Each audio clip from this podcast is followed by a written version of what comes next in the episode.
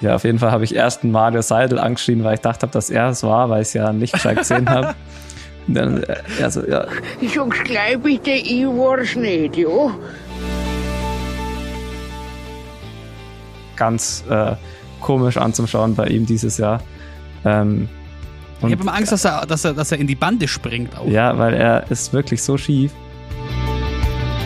Es wurde ja noch äh, vom Simon Jump behauptet, jetzt wo der Arndt Pfeiffer und er aufgehört haben, da gewinnt, kann eh keiner mehr aus der Mannschaft gewinnen. Da habe ich gedacht, ach so, jetzt, jetzt habt ihr das Thema sauber gezeigt. Du kannst auch mal in Ruhe alle Österreicher anschreien und es ist kein Drama danach.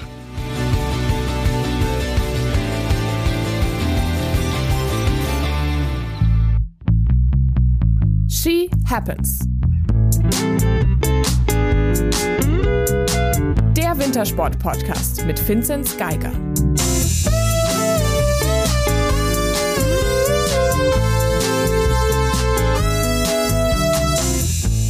Hey ho, schönen guten Morgen, Mahlzeit oder guten Abend, wann auch immer ihr uns zuhört. Ich bin wieder da. Für alle, die mich vielleicht schmerzlich vermisst haben oder auch nicht letzte Woche. Ich finde, äh, das war äh, trotzdem eine, oder vielleicht gerade auch deswegen, das könnt ihr euch jetzt selber denken, eine sehr schöne Folge, die der Coco und der Finzi da gemacht haben mit Michael Schweiger. Mein Name ist Moritz Batscheider und wir sind heute wieder dezimiert und zwar spreche ich ausschließlich und alleine mit dem Vinzenz. Hey, yo. Servus. Hast du mich vermisst? Ja, brutal. Nee, aber ich glaube, ähm, dein Content zu letzte Woche zum oder dein Wissen zu den Ski und äh, zum Wachs, das war dann doch, ähm, das hat jetzt nicht so gefehlt.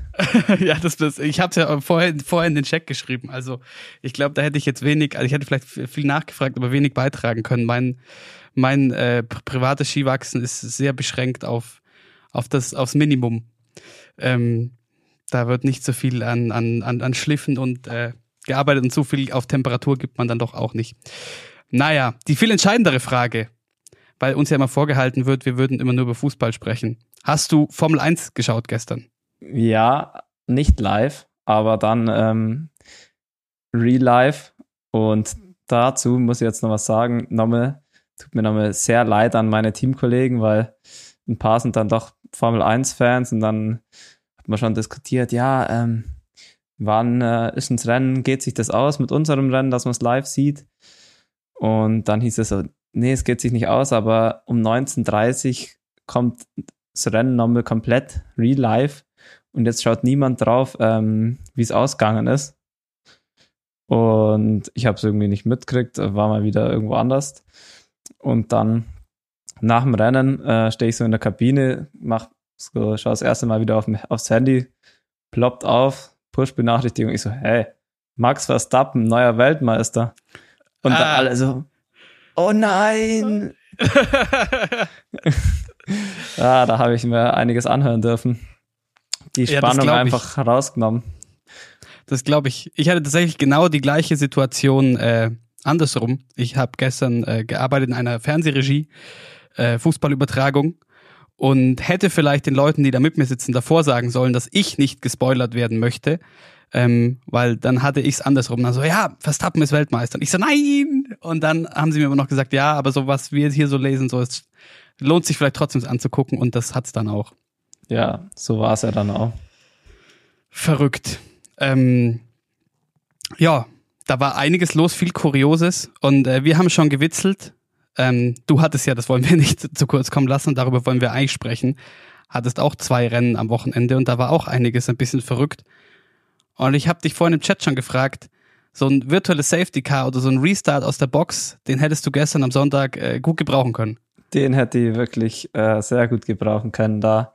Also für alle, die es nicht gesehen haben, entweder bei mir am Instagram schauen. In meinem letzten Beitrag habe ich es verlinkt, meinen kleinen äh, Sturz kurz vor dem, vor dem Zielsprint. Ähm, da wurde ich leider umgesetzt und ja, da bin ich mal kurz eingestochen und habe immer noch hab ein bisschen Nasenbluten danach gehabt, aber ich glaube, das war nicht so tragisch, sondern eher, dass ich keine Chance mehr aufs Podium hatte und da war ich dann kurz danach mal sehr, sehr aggressiv und habe mal kurz mal ein bisschen rumschreien müssen. Ja, da, ich war wieder ein bisschen enttäuscht, weil ich dachte mir, vielleicht äh, kommt ein bisschen was davon äh, rüber. Vielleicht kann ich da, da ein bisschen äh, teilhaben an deiner Stimmung danach. Aber also das soll jetzt nicht schadenfroh klingen oder so. Nein, überhaupt nicht. Aber ähm, natürlich sehr, sehr bitter. Und wir müssen vielleicht doch noch mal kurz darüber sprechen, wie kam es denn dazu? Weil auch wenn man sich das Replay noch mal anschaut, es ist irgendwie, also prinzipiell die, die paar Meter vorher im Rennen dachte ich mir schon, du bist da irgendwie in einer merkwürdigen Position, so, und ich habe auch nicht gesehen, wie du da hättest rauskommen wollen. Und wie kam es dann im Endeffekt zu diesem Crash mit Martin Fritz? Ja, also währenddessen habe ich es eigentlich auch gar nicht so wahrgenommen. Ich habe es dann erst danach im Video gesehen, aber es war so, dass ich ähm, ja, ich glaube, ich als drittes oder viertes in die Abfahrt gegangen bin und dann ähm, war es eine Linkskurve, bevor es dann zum Zielsprint ging, was relativ lange gerade ausgegangen ist. Und da der Martin Fritz ist ins Straucheln geraten und auf einmal ähm, hat er so seine Hand bei mir gehabt und hat mich so abgedrängt und dann habe ich schon gemerkt, oh oh, und habe dann versucht, nur irgendwie auf den Beinen zu bleiben. Es hat dann auch ganz gut funktioniert und auf einmal zieht es mir einfach beide Füße weg und ich spitzel halt wirklich voll mit dem Kopf ein und ja, dann stehe ich auf und nur noch ein Stock ist ganz, Brille weg und dann habe ich gedacht, oh no. Vor allem, weil ich halt das ganze Rennen vorne weggerannt bin, alleine. Und dann äh, einfach umsonst da 3,8 Runden lang ähm, vorne weglaufen, alles geben und dann für das, dass man mich dann umfährt. Aber hey, also ich habe wirklich, ähm, ich habe erstmal Mario Seidel angestiegen und ich habe echt, ja. habe schon ein bisschen Schiss gehabt, dass man es im Fernsehen dann noch zeigt, wie ich rumbrüll wie ein Verrückter. Erst habe ich. Man hat es ganz kurz gehört, aber nichts, nichts zu identifizieren. Ja, es war, ja, auf jeden Fall habe ich erst einen Mario Seidel angeschrien, weil ich dachte, dass er es war, weil ich es ja nicht gesehen habe. Und dann, er so, ja, ich weiß nicht. Und dann ich so, ah, no. Und dann bin ich zum nächsten gegangen und habe den nächsten angeschrien. Bis ich und hast erstmal den Lamberter angeschrien. Und dann irgendwann waren alle Österreicher ja, durch. Bis, bis, ich den, bis ich den richtigen Österreicher gefunden habe. ja, da war ich erstmal auf 180. Ähm, und dann, ja klar, also so jetzt danach. Ich habe mich dann schon irgendwann beruhigt, aber ja, ich weiß ja, dass er es nicht mit Absicht gemacht hat, habe dann auch noch kurz mit ihm gesprochen und alles, alles easy, aber es ist halt in der Situation, ja, da, wenn man dann so voller Adrenalin ist, da kann man sich nicht ganz so gut kontrollieren. Was ich mir noch dachte, weil du sagst es natürlich, äh, gerade wenn man sich den Rennverlauf anschaut, super undankbar, weil du wirklich über lange, lange Strecke äh, vorne weggegangen bist und äh, das, das, das Tempo gemacht hast. Und du ja sonst oft in Rennen auch eher jemand bist, der da äh, taktisch sehr, also mit möglichst wenig Aufwand lange unterwegs ist, um vielleicht hinten raus die, die Frische auch zu haben und gerne auch mal andere äh, die Arbeit machen lässt. Bestätigt dich das darin, äh, das vielleicht nicht zu oft zu machen, da vorneweg zu marschieren? Ja, in dem Fall äh, ist mir nicht viel anderes übrig geblieben, weil die, mit denen ich gestartet bin, die haben mir einfach nicht helfen können. Die da habe ich gewusst, okay, wenn ich da jemand vorlasse, dann holen uns alle gleich ein. Deswegen musste ich selber in die Hand nehmen. Und ich habe mich auch gut gefühlt und habe auch eigentlich die wirklich das Top einteilt und ich war am Schluss auch noch fit. Ähm, aber dann habe ich, in dem Fall habe ich daraus gelernt, habe hätte vorher mal die Initiative ergreifen müssen in der vierten Runde. Und weil durch das, dass es so wirklich, ähm, es war relativ schnell, aber nur, also der Schnee war relativ, Schneebedingungen waren relativ schnell, aber nur da, wo schon Spuren drin waren. Also da, wo alle drüber gelaufen sind, in der Mitte war es sehr schnell. Und wenn man weiter rauskommt, war es sehr langsam. Und das war dann auch ein bisschen mein Problem. Ich bin dann äh, eben nach außen gekommen und dann haben mich halt drei, vier Leute überholt und dann war ich nicht mehr in so einer guten Position. Und da hätte man vielleicht schon äh, weiter vorne in die Abfahrt müssen. Und ja, das war jetzt ein bisschen bitter, weil dieses Wochenende am Samstag war weil wurde ja auch nicht gerade vom Glück verfolgt und dieses Jahr habe ich jetzt schon einige ähm, Finishes äh, unglücklich gestaltet. Den zweiten Stock schon abgerissen und aber naja, daraus gelernt jetzt. Nächstes Mal wird es wieder besser. Aber das ist noch ein ganz guter Punkt. Wie, was sagst du zu der, zu der Strecke in Ottepe? Wie hat dir die getaugt? Alles in allem, weil die, die so vom Eindruck her und ich glaube gerade am Samstag sprechen wir mit Sicherheit auch gleich nochmal kurz drüber, ähm, die war jetzt nicht so anspruchsvoll, oder? Nein, gar nicht. Also das ist sicher die leichteste Strecke im Weltcup und das war auch so das Problem. Ich war die ersten zwei Runden eigentlich echt in einem guten Tempo unterwegs und das hat auf einer anderen Runde wären dann sicher einige mal weggebrochen, aber das war dann immer am höchsten Punkt. Das ähm, bin ich dann als erstes in die Abfahrt und dann ist es so ein Ziehharmonika-Effekt, weil ähm, die ganz hinten lassen vielleicht immer ein bisschen abreißen, aber in der Abfahrt hat dann jeder wieder Windschatten und dann schiebt sich das alles wieder zusammen. Und wenn dann die Gruppe, also die Gruppe 1 weiter hinten, dann hat natürlich dann auf die Gruppe von mir, auch wenn ich dann vielleicht 10 Sekunden vorne bin, ist der letzte aus meiner Gruppe nur 5 Sekunden vorne und dann dahin zum Kommen ist natürlich leichter. Und das hat dann auch ziemlich gut funktioniert für die hinten dran. Und ja, dann fährt man einfach in der Abfahrt, das ist dann so eine lange ähm, eine lange, gar nicht so steile Abfahrt und da fährt man eben im Windschatten alles wieder zusammen und ja, das war dann undankbar. Und genauso war es am Samstag auch beim Massenstart. Ich denke, da haben wir echt ein gutes Rennen gemacht, wir Deutschen, aber das Feld auseinandergebracht hat man nicht, aber das haben wir uns schon vorher gedacht. Das war ja, ich, ich musste echt ein bisschen schmunzeln, als, ähm, weil ich habe es wirklich dann erst live mitbekommen, okay, was machen die hier? Das ist nicht das, was ich mir erwartet habe. Äh, was, ein Massenstart? War der so geplant? Nein. Ähm, und wir ja viel drüber schon gesprochen haben, gerade letzten Winter. Ähm, und du ja auch öfter meintest, ja, du fändest schon auch mal cool, wenn mal wieder andere Wettkampfformen als die, die Gundersen-Methode irgendwie zum Einsatz kommen im Weltcup. Was sagst du jetzt im Nachhinein? Ja, also generell bin ich auf jeden Fall für einen Massenstart schon im Weltcup, aber da braucht man den richtigen Ort dafür.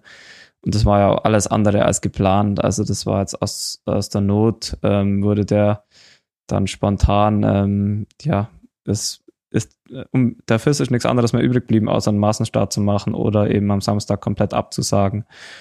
Und das will ja dann auch niemand.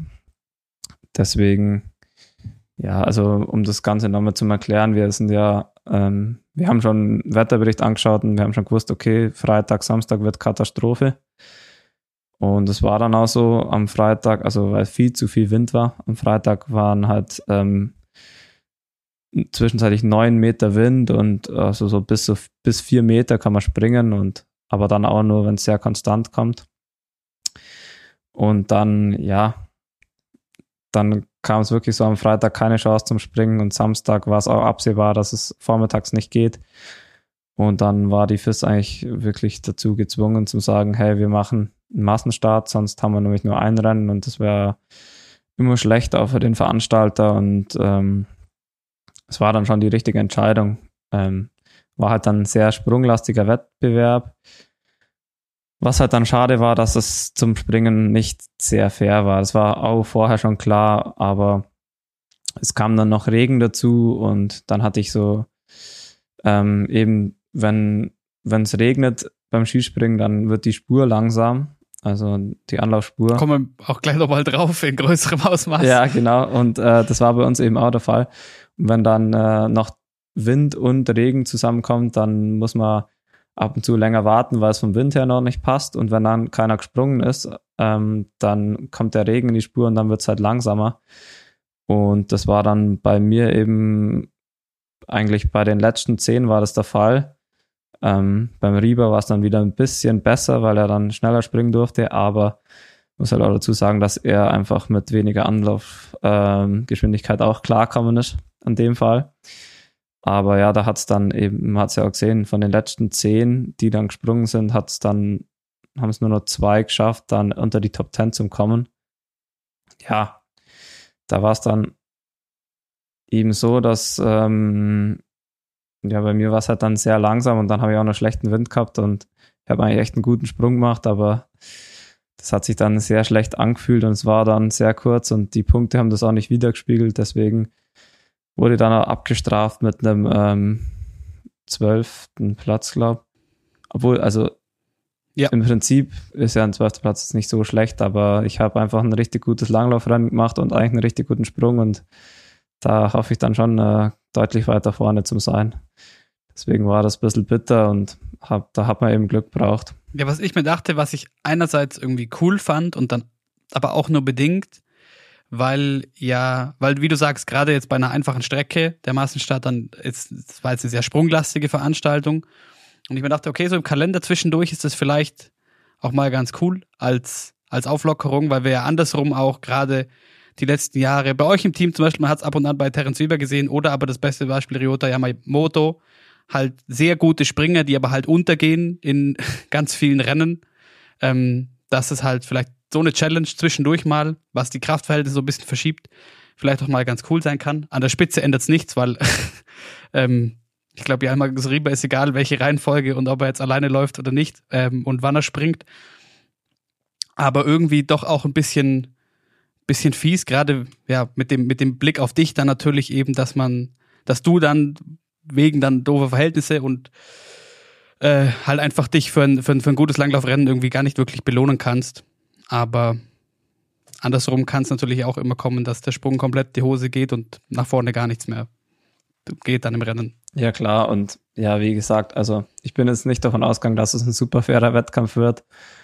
Ja, es war jetzt so und es gibt auch, also wir hatten in Lillehammer mal einen Massenstart vor drei Jahren. Das war mein erster Massenstart, das war jetzt mein zweiter erst im Weltcup. War auch der letzte im Weltkampf jetzt vor dem Wochenende. Ja, genau. Und da war die Strecke halt dann so hart, dass es dann auch das Feld auseinandergerissen hat, aber auf der Strecke war das halt ja nicht, nicht gerade ganz so passend. Aber wie gesagt, besser wie kein Wettkampf. Ja, das kann man, glaube ich, glaube ich, schon festhalten und jetzt aus deutscher Perspektive äh, insgesamt der trotzdem ja auch noch mit Manu Feist mit einem Podestplatz und am für dich so unglücklichen Sonntag äh, können wir noch gratulieren. Der erste Podestplatz für Julian Schmid. Ja, das, das hat mich dann natürlich nach meinem Ärgernis war das so das Highlight für mich, weil ja, der Juli ist ja hier schon öfters auch Gast und einer meiner besten Freunde, deswegen hat mich das natürlich sehr gefreut und war noch ein bisschen, ja, hat aber ein bisschen dauert, bis ich mich darüber freuen konnte und nicht äh, über mich selber aufregen musste. das ähm, auf jeden Fall für ihn, für ihn sehr erfreulich und äh, also jetzt auch unabhängig äh, von, von deiner Beziehung zu ihm, ich glaube auch für, für viele Menschen interessiert, die Kombination äh, verfolgen. Ich glaube, gerade letztes Jahr und dieses Jahr am Anfang auch, er, hat schon oft sein, sein Potenzial andeuten können, auch die, die JWMs etc. Ähm, und dann umso schöner, wenn es dann doch mal auch für ganz vorne reichen kann. Noch ganz kurz hast du, weil dies Jahr ja dort dann doch mehr als letztes Jahr nur der eine Weltcup, hast du von den Frauen was mitbekommen vor Ort oder hattet ihr gar keine Überschneidungspunkte mit denen?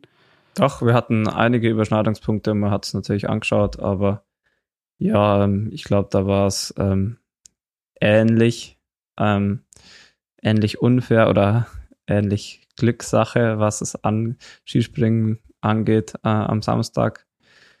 Aber ja, ähm, ich denke, da hat sich schon herausgestellt, wer da die Besten sind und da ist der Unterschied aktuell nur sehr groß. Also die Gida Westphal Hansen, die ist halt einfach schon eine ziemlich komplette Kombiniererin und da sind halt alle anderen noch sehr weit weg. Also im Prinzip ähm, wenn man jetzt so einfach nur anschaut, dann könnte man sich ähm, denken, es ist genauso wie bei den Herren, äh, wie bei uns mit dem Rieber.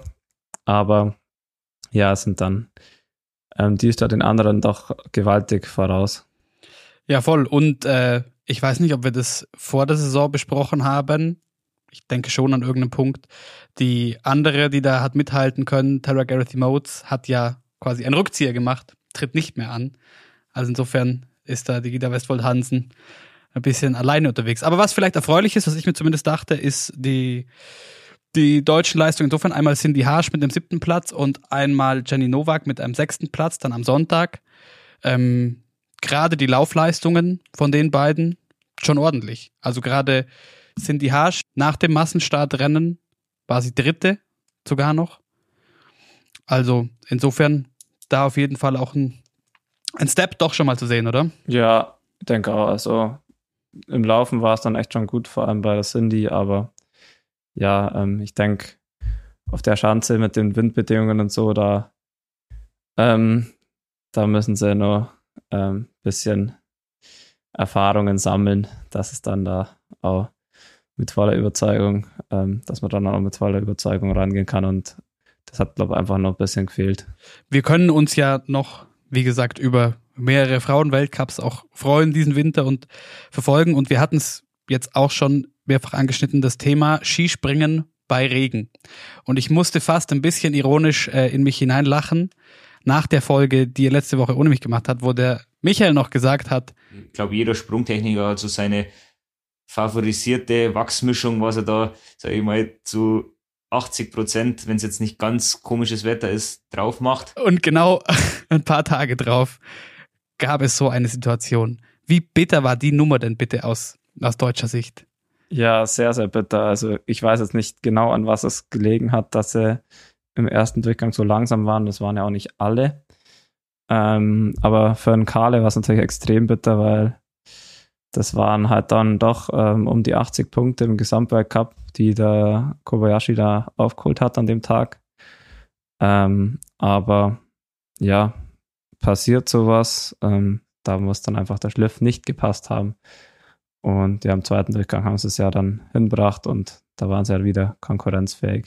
Ja, und interessanterweise ja das komplette ähm, Gegenbeispiel in Norwegen, die wohl anscheinend sehr vorausschauend oder aber gedankenschnell da irgendwas sehr richtig gemacht haben müssen und dann äh, fünf Norweger zwischen Platzierung 2 und Platzierung 6. Ähm, das ist schon auch crazy. Und Daniel Andre Tante auf dem Podest. Ja, also er springt echt ähm, wieder also die Bedingungen waren schon auf äh, für die Norweger im zweiten Durchgang, dann äh, war dann ähm, guter Aufwind drin zum Teil und das ist natürlich ähm, für die Fliegernation ähm, sicher ein Vorteil.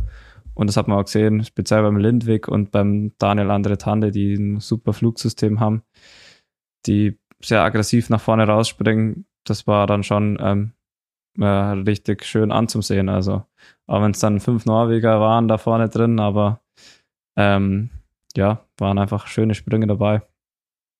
Zum Springen noch kurz am Samstag, da hat Stefan Kraft gewonnen vor Halver Ignar Granerüt und Kamil Stoch. Und Karl Geiger und Markus Eisenbichler punktgleich im Endeffekt Vierter. Und du sagst es natürlich aus Sicht vom Kadel ist natürlich sehr bitter, wie viele Punkte er in der, im Gesamtweltcup jetzt hat, quasi verloren hat auf Kobayashi. Aber insgesamt, gerade wenn man schon mal vielleicht so im Hinterkopf in Richtung Tournee denkt, ähm, ist es ja schon wieder mega offen eigentlich. Ja, also ich denke, der Kale wird sicher zu den Favoriten zählen, weil er dieses Jahr enorm konstant springt. Wirklich, er liefert mal wieder ab. Also hat er letztes Jahr auch. Also ähm, er hat zwar selber dann auch mal gesagt, dass er eigentlich gar nicht so zufrieden war die ganze Saison mit seinen Sprüngen, weil er oft im Training und auch im Probedurchgang noch weit weg war und dann immer erst im Wettkampfdurchgang ähm, dann einen guten Sprung hinbracht hat. Das sieht man natürlich dann jetzt rein auf den Ergebnislisten, sieht man die Probedurchgänge nicht. Und jetzt so, also dieses Jahr hat er einen brutal konstant starken Eindruck gemacht, äh, der wirklich jeden Sprung abgeliefert und jetzt auch in Klingenthal, die Sprünge waren, glaube ich, schon solide und äh, auf einem sehr hohen Niveau. Ähm, wenn man an letztes Jahr Klingenthal denkt, wo seine kurze Krise war, ähm, da war es dieses Jahr dann eigentlich doch, waren schon wieder richtig gute Sprünge dabei und ich glaube, er ist schon auf einem guten Weg und von der Konstanz her, da kann keiner mithalten. Ja, gibt es ja auch krasse Gegenbeispiele, also zum Beispiel Halvor Ignar Graneröd. Also da gab es jetzt irgendwie wenig Mittelmaß, sondern entweder nicht qualifiziert oder aber Podest. Ähm, das noch sehr schwankend zum Beispiel. Ja, das, das ist echt ganz äh, komisch anzuschauen bei ihm dieses Jahr. Ähm, und ich habe immer Angst, dass er, dass, er, dass er in die Bande springt auch. Ja, weil er ist wirklich so schief und deswegen ist er, man sieht, auch, man hat von Anfang an gesehen, was für ein Potenzial in dem Sprung steckt, weil er springt ja raus und also ähm, er biegt ja vollkommen nach rechts ab und fliegt eben fast bis zur Bande rüber. Und jedes Mal, wenn er dann so mit dem rechten Arm zum Rudern anfängt und so zum, äh, ja, dann ähm, fällt er einfach, das System kippt komplett und ähm, er fällt auseinander und ähm, muss dann einen Sprung abbrechen. Und wenn er das nicht hat, dann fliegt er halt runter. Und da sieht man jedes Mal das Potenzial.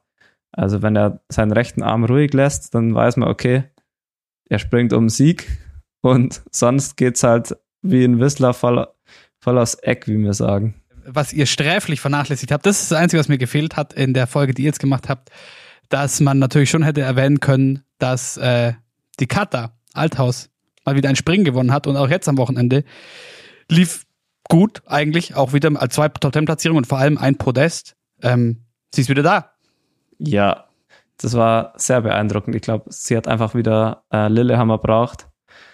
Der Ort, an dem war sie ja schon oft sehr stark und ich glaube, ich weiß nicht, ob es ihre Lieblingsschanze ist, aber bestimmt. Ähm, da, da hat es immer funktioniert und ich glaube, wenn man dann wieder so ein Erfolgserlebnis hat, dass es jetzt ein Klingenthal wieder hinbracht hat, wirklich, das hätte ich nicht gedacht. Ähm, ich habe so im, im Herbst habe ich die Österreicherinnen springen sehen, speziell die Kramer und die Deutschen auch immer mal wieder. Und dann habe ich mir schon gedacht, okay, also die Kramer, die springt schon in einer eigenen Liga und da wird es ganz schön zäh.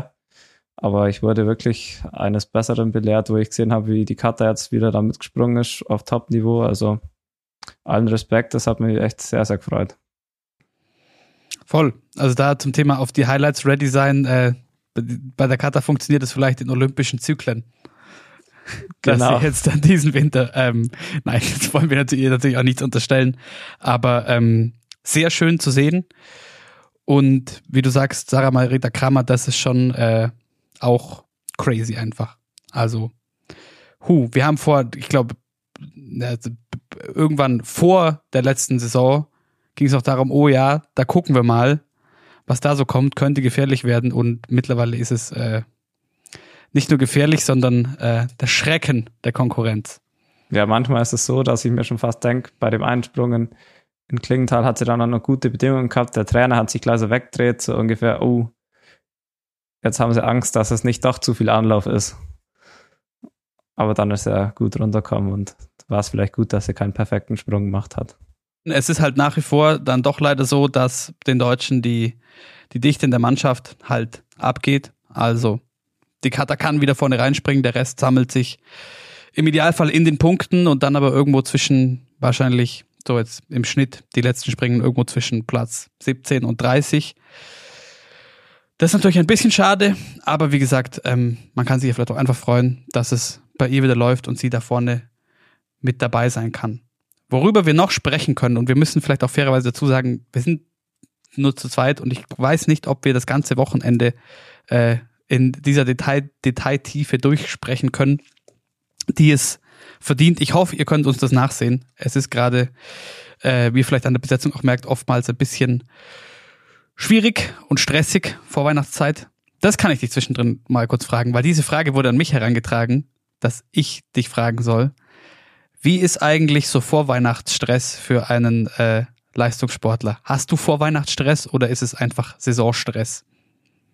Ja, also es gibt ja so Reisestress ist bei mir auf jeden Fall dieses Jahr ähm, enorm, weil so wie dieses Jahr so viele Weltcups hatten wir vor Weihnachten noch nie und jetzt jede Woche wieder dahin fliegen, wieder zurück und Sachen packen. Also ich war jetzt nie länger wie zwei, drei Nächte daheim von dem her war schon Stress, aber man hat ja dann wirklich, also so ein Tag, ähm, so ein Reisetag, der ist sehr lange und also wirklich äh, einmal habe ich, was habe ich gehabt, am iPad sieben Stunden Bildschirmzeit letzte Woche. da, da kann man, dann, wie lange man irgendwo saß. Da kann man sich denken, also es ist zwar Stress in dem Sinne vom Hin- und Herkommen, aber ähm, man muss sich die Zeit dann auch irgendwie totschlagen. In dem Shuttlebus, dann am Flughafen, Auto und also von dem her hat man da gar nicht so viel Stress. Und da hat man ja genug, genug Zeit, um äh, Geschenke zum Shoppen oder sich Gedanken zu machen über, über die Feiertage. Also ich denke, da ist alles vorbereitet. Lässt sich gut zwischen, zwischen reinschieben. Man kann sich ja auch einfach machen und einfach aus jeder, von jedem Weltcup-Standort irgendwas äh, Souvenirmäßiges mitbringen. Ja, das, das wäre mal eine Idee. Aber, aber okay, ich dachte mir schon, ähm, dass es wahrscheinlich, wie gesagt, eher, eher das viele Reisen ist, als das, äh, der klassische Weihnachtsstress, den sonst viele auch so ja, haben. Also Weihnachtsstress hatte ich aber auch, glaube ich, so auch noch nie. Oder hast, hast, hast du Weihnachtsstress? Mm, Also bei mir geht's gerade schon auch sehr stressig zu, aber ich kann nicht behaupten, dass das zwingend was mit Weihnachten zu tun hat. Also es ist halt einfach gerade. Also ich glaube, das, hätte- das könnte genauso gut jetzt März sein oder so. Es ist bedingt sich nicht unbedingt. Aber man merkt ja dann doch oft, dass bei vielen Leuten, ähm, glaube ich, im Kopf und dann auch im Zusammenarbeiten und so, so, oh, oh, oh, dieses Jahr ist schon wieder fast vorbei. Was hätten wir dieses Jahr denn eigentlich noch tun sollen, müssen, machen, wollen und so weiter. Ähm, das tangiert mich aber Gott sei Dank auch nicht so sehr. Was mich dann doch tangiert und dich offensichtlich auch, weil du hast mir schon erzählt, du hast die Top 10 dreimal gesehen. Also Bühne frei, Vincent Geiger, deine Analyse zum Riesenslalom vom, war der jetzt Samstag oder Sonntag? Ich bin schon wieder durcheinander. Samstag. Samstag. Sonntag war dann das Slalom. Waren beides geniale Rennen. Das kann man sagen. Aber fangen wir doch dann chronologisch an mit dem Samstag und dem Riesenslalom aus Val Ja, also für mich hat am meisten hat mich natürlich gefreut, dass der Alex Schmid Sechster geworden ist. Auch, war ja auch schon Gast hier. Und ja, er hat es wieder brutal krachen lassen. Ich habe immer nur Eurosport mit englischem Kommentar gehört, deswegen habe ich jetzt nicht so deutsche ähm, Stimmen dazu, aber das hat mich enorm für ihn gefreut. Ähm, waren, glaube beides gute Läufe und ja, generell der, äh, Sla ähm, der Hang in Val d'Isère ist schon, also am Fernsehen ist es schon genial zum Zuschauen. Ich finde, der, der ist so anspruchsvoll. Also sowohl im Riesen wie im Slalom fand ich es beeindruckend. Also am Sonntag dann auch den ersten Lauf vom Clément Noël. Alles auf Messers Schneide, also da runter zum Fahren, da war wirklich immer bei allen Risiko dabei und gerade so noch durchkommen. Es war beeindruckend. Es war mal wieder richtiges äh, Alpin, äh, war wirklich Racing. Also da ging es voll ab. Das hat mir schon brutal taugt. Habe gar nicht mehr gewusst, dass es so schön sein kann. Was hat dich da so negativ beeinflusst, dass du dir sowas gar nicht erwartet hast? Nein, ich, ich, ich war nicht negativ. Ich ha- schaue alle Rennen gerne an, aber ähm, sah dann einfach irgendwie dieses Mal, war, war ich einfach positiv überrascht. Ich bin da schon auch voll bei dir. Dieser, dieser Hang garantiert irgendwie einfach auch so Spektakel und ähm, macht es auch insofern interessant, weil, glaube ich, auch gerade für Leute, die vielleicht nicht so tief drin sind ähm, und bestimmte Sachen vielleicht auch nicht so, sofort sehen, aber dort trotzdem recht drastisch ist, was dieser Hang den Fahrern abverlangt. Weil du dann doch auch recht schnell, recht drastisch siehst, unterschiedliche Herangehensweisen, wie so oft dann irgendwie das Lager Gewalt gegen das Lager äh, feine Klinge. Und beides kann funktionieren. Also siehe, siehe Manuel Feller zum Beispiel auf dem Podest. Das war ja Wahnsinn. Ich dachte mir, hui, hui, wie kommt der da durch? Ja. Aber er kam durch. Und äh, das eben noch am Schluss auf dem Podestplatz. Und aber halt auch wieder einmal, es ist echt krass, Marco Odermatt, dem zuzuschauen. Jede Bewegung ist, ist Musik quasi. Das ist wirklich, wirklich krass, oder? Ja, es ist echt un unglaublich, ähm, wie der Riesen fährt. Das ist einfach eine andere Liga, was man eigentlich niemals gedacht hat. Also klar, beim Marcel Hirscher hat man das schon auch ab und zu gesehen, aber so im Riesenslalom war dann doch äh, der Christoffersen oder der Panturo dann mal da, wo wirklich Konkurrenz waren. Aber jetzt der Odermatt, wenn, wenn sein Lauf durchbringt, da ist er wirklich gar, also da hat er gar keiner eine Chance. Ja. Das, aber das sieht auch einfach schneller aus. Ja, das, Also- das ist krass. Und vor allem bis, bis zu Odermatt, bis zum letzten Läufer, habe ich das geschaut und dachte mir, okay, mal schauen, wie Fahrer XY das jetzt macht, weil es immer war, okay, manche versuchen es wirklich komplett auf Gewalt, manche auch überlegter, was sich für Alex Schmid zum Beispiel, ähm, glaube ich, ausgezahlt hat. Also der, ist, der zweite Lauf war deutlich taktischer und vielleicht mehr auch versucht, ähm, runde Linien zu finden, als noch im ersten Lauf, was sich für ihn ausgezahlt hat. Also es hat beides funktioniert und dann siehst du Marco Odermatt am Schluss und du siehst so, okay, es kann auch beides gleichzeitig funktionieren. Also mit einer wahnsinnigen Aggressivität, aber trotzdem so fein gefahren. Ähm, und das gewinnt dann offensichtlich am Ende auch. vor allem im zweiten Lauf äh, extrem, ähm, wie, wie schwer es dann auch nochmal war, den überhaupt runterzubringen. Deswegen war es vielleicht schon ein taktischer Lauf, aber es war dann trotzdem noch, ich weiß nicht, was das für ein Lauf war, ähm, wie schnell er dann im zweiten noch war, aber im Vergleich zu, also er war ja immer noch recht schnell, auch wenn es kein so ähm, Ja, war schneller als im ersten noch dazu. Schneller sogar. Also, oder, oder von wem sprechen wir jetzt? Äh, vom Alex meine ich jetzt. Ja, der war schneller. Sogar fast zweieinhalb Sekunden schneller als im ersten. Ja, also so genau habe ich es jetzt auch nicht anschauen können, auch wenn ich ähm, am Sonntag eben, also ich habe am Samstag, das habe ich ähm, nur immer mal wieder im, am Handy dann noch geschaut, ähm, aber eben am Sonntag in der Früh ähm, war, lief dann Eurosport im Zimmer und dann kam nochmal durch das, dass bei den Damen äh, immer wieder verschoben wurde wegen Wind, lief dann immer wieder der, der zweite Lauf von den Top Ten im Riesenslalom. Deswegen habe hab ich das äh, ein bisschen genauer gesehen. Und da fand ich trotzdem, dass das äh, beim Alex sieht es ja auch immer so schnell aus und so wild, auch wenn er taktisch fährt. Das war auf jeden Fall beeindruckend. Einer musste sich ärgern am Samstag noch, nämlich Philipp Subcic, rausgeflogen und dann am Sonntag aber im Slalom aus Podest und der Slalom, also Clement Noël, auch das verrückt. Also weil wir immer, weil wir immer wieder davon sprechen, so ja, wie eng, wie eng im Slalom alles ist und wie wenige Hundertstel und Zehntel zwischen den Top Ten liegen. Und wenn man sich das anschaut von Sonntag, ja, dann ist das schon auch so, aber Clement Noël als Sieger gibt halt Christopher Jakobsen auf der 2 doch über eineinhalb Sekunden. Und das war schon auch einfach verrückt. Ja, genau, so die letzten Tore auch im ersten Lauf schon beim Clement Noël, also wirklich so auf Messerschneide und dann gerade noch so wirklich die Füße rumbracht.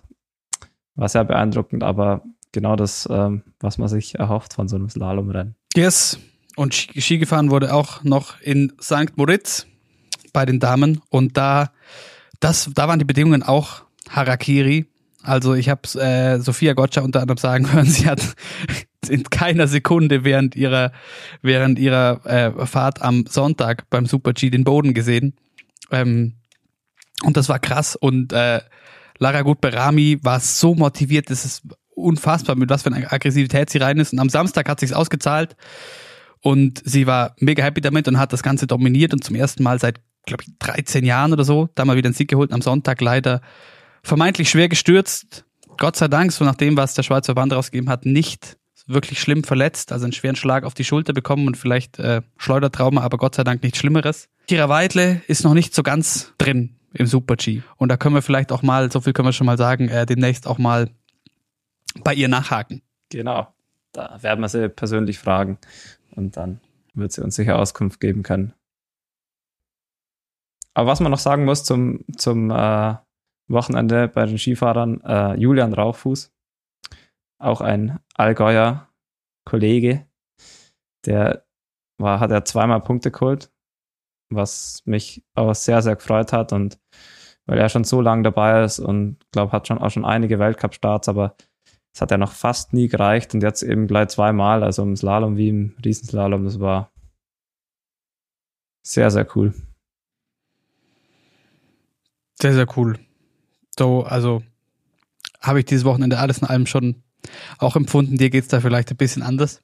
Aber ähm, Biathlon, ich, muss ich euch leider wieder mal enttäuschen. Ich weiß nicht, Vincent, vielleicht ähm, kann die Coco stolz auf dich sein als auf mich. Ich habe ähm, nur die Zusammenfassung von dem ersten Weltcupsieg von Johannes Kühn im Sprint am Freitag gesehen und ganz bisschen was von der von der Staffel am Sonntag. Sonst leider nichts. Ich habe also den den den Sieg vom Johannes Kühn habe ich in voller Länge gesehen. Das ist sich gut ausgegangen und da da hat, glaube ich, unser ganzes Team mitgefiebert und also mich hat es auch brutal gefreut. Ähm, vor allem, weil es wurde ja noch äh, vom Simon Schemp behauptet, jetzt, wo der Ant Pfeiffer und er aufgehört haben, da gewinnt, kann eh keiner mehr aus der Mannschaft gewinnen. Da habe ich gedacht, da so, jetzt, jetzt habt ihr das Thema sauber gezeigt. Also, das fand ich schon ein bisschen komisch, dass man da seine alten Teamkollegen so schlecht macht. Und das hat mich dann enorm gefreut. Das kam mir auch wieder, weil das hatte ich ganz verdrängt letzte Saison, weil ihr hattet es ja äh, schönerweise aufgegriffen ähm, mit, mit dem Michael in der Folge letzte Woche. Letztes Jahr die, die Aussage von Benny Doll über ähm, die Ski. Haben die im Biathlon einen etwas ruppigeren Umgangston als in anderen Sportarten, weißt du da was? Eigentlich habe ich da noch nichts mitbekommen. Nur, dass äh, medial alles immer deutlich schneller und äh, von mehr äh, Zeitungen und äh, Internetseiten aufgegriffen wird, wie jetzt in, in anderen Sportarten. Ja, Du kannst auch mal in Ruhe alle Österreicher anschreien Ja. und es ist kein Drama danach. Bis, bis jetzt hat sich noch niemand gemeldet, also ich habe mich auch entschuldigt, also Vielleicht ist es auch das, dass man irgendwie ein bisschen härter miteinander umgeht, wenn alle bewaffnet sind. Kann natürlich auch sein. Mehr Respekt. Hast du Langlauf noch verfolgt in Davos? Das letzte Mal Heimrennen für Dario Colonia. Ja, also den Sprint habe ich mir angeschaut, also nur Real Life. Ähm, war mal wieder sehr beeindruckend äh, vom, äh, ja, vom Kleber vor allem, wie er einfach in einer anderen Liga ist. Und sonst, ja, ähm, Coletta Ritzek hat es ins Finale geschafft, was mich auch sehr gefreut hat. Und beim, äh, beim Distanzrennen habe ich dann eigentlich nur den, äh, nur die FIS-App äh, studiert und die Ergebnisse angeschaut. Und ja, da war schon auch, hat man gesehen, dass der Simon Hexted Krüger in einer brutal guten Form ist. Hat sich ja schon letzte Woche gezeigt, aber jetzt dieses Mal war es ja eine andere Liga. Ja, voll. Also dat, auch da, wie in so vielen Sportarten, können wir, glaube ich, einfach nur festhalten. Norwegen macht das alles ein bisschen kaputt. Aber man muss, man muss sagen, bei den Frauen ist jetzt wieder Normalität eingekehrt. Johaug hat wieder gewonnen. Also, das war, war ja schon boah, so viele Rennen nicht gewonnen. Das war sehr, sehr, sehr komisch. Apropos Dominatoren, jetzt geht's ja für dich wieder in die Ramsau. Und äh, weil du es vorhin bei der Kata gesagt hast, was der Kata ihr Lillehammer ist, könnte man ja vielleicht sagen, ist für dich Ramsau. Bist du heiß? Natürlich bin ich heiß. Ähm, Kannst du den Rieber traurig machen? ich hoffe doch, ich hoffe doch. Ich werde alles dran setzen und ich werde versuchen, meine gute Ramsau-Serie fortzusetzen. Also klar, ähm, zwei Siege wie letztes Jahr ist dann doch ähm, äh, unwahrscheinlich und wird schwierig, das Niveau zu halten, aber bis jetzt habe ich in Ramsau eigentlich immer, bin ich immer gut klarkommen mit der Schanze und Laufstrecke und leider, leider ist äh, ohne Zuschauer. Das wäre nämlich dieses Jahr wieder ein guter Fanclub gewesen aus Oberstdorf, der da brutal Stimmung gemacht hat. Das ist sehr, sehr schade.